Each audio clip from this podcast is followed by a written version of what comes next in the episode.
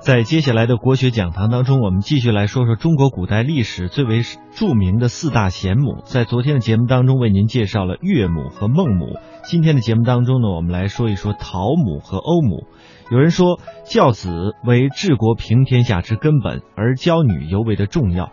有贤女，方才会有贤父贤母，故此呢，贤母所生女皆为贤人，而后世称女人为太太这样的一个来源，是从周氏当时有三位太子辈儿的贤妻良母、母仪之风这样的典故而来的。所以说，治国平天下之权，女人家操得一大半，盖以母教为本也。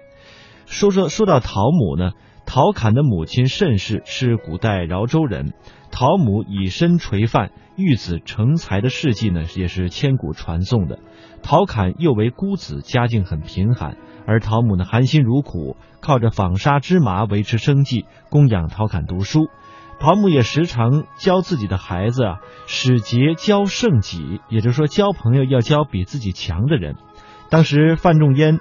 到饶州的时候呢，曾经下令在德化桥头立严宾坊故址巨碑，供人瞻仰，以此来宣传陶母的结发严宾的事迹。陶侃在年少时在浔阳做主管渔业生产的小官，少小离家在外，谨记母训。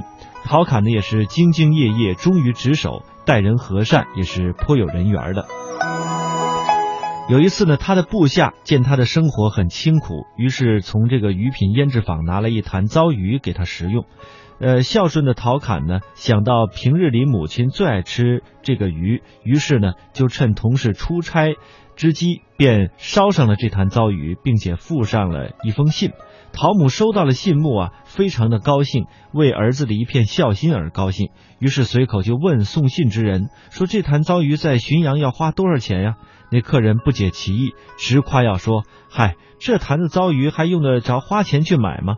去下面的作坊拿就是了。伯母爱吃，下次我再给您多带上几坛来。”陶母听罢，心情陡变，喜去忧来，于是呢，将这坛糟鱼重新封好，叫客人把这坛子鱼带回了去，然后呢，并附上了一封信寄了回去。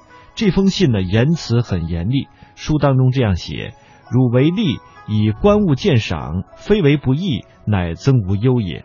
那陶侃呢，收到母亲的这封信，呃，十分的愧疚，也深感辜负了母训，发誓不再做让母亲担忧之事。从此呢，陶侃也是为官公正，公私分明。直到晚年告老还乡，他也是一丝不苟，将军资仪仗、仓库亲自枷锁，点滴交工。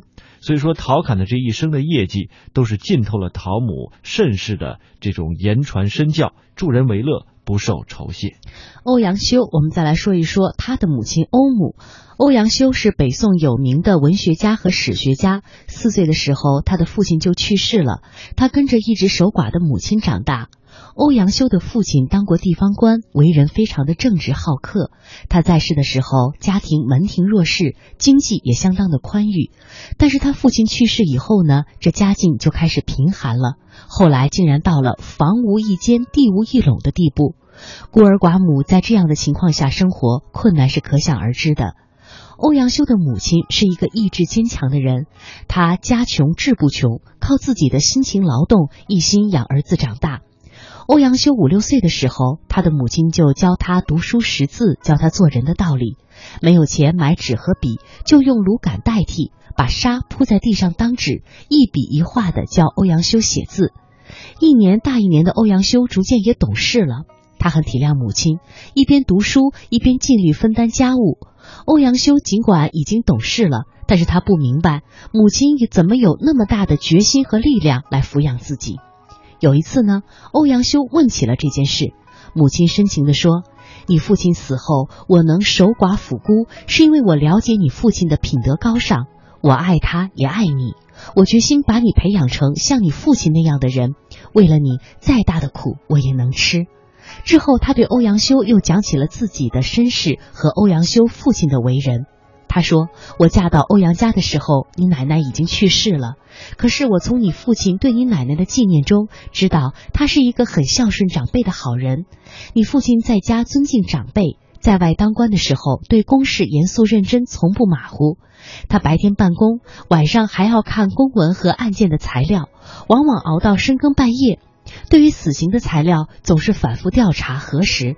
他常说：“人命关天，马虎不得。”后来由于劳累过度，积劳成疾，他知道自己不行了，就对我说：“我不能看孩子长大了，希望你今后把我的话告诉孩子。